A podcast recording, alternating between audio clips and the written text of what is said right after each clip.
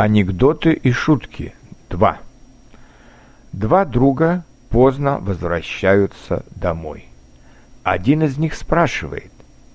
«Послушай, что ты скажешь жене, когда придешь домой?» «У меня с ней разговор короткий», — отвечает друг. «Я скажу только «добрый вечер», а все остальное скажет она».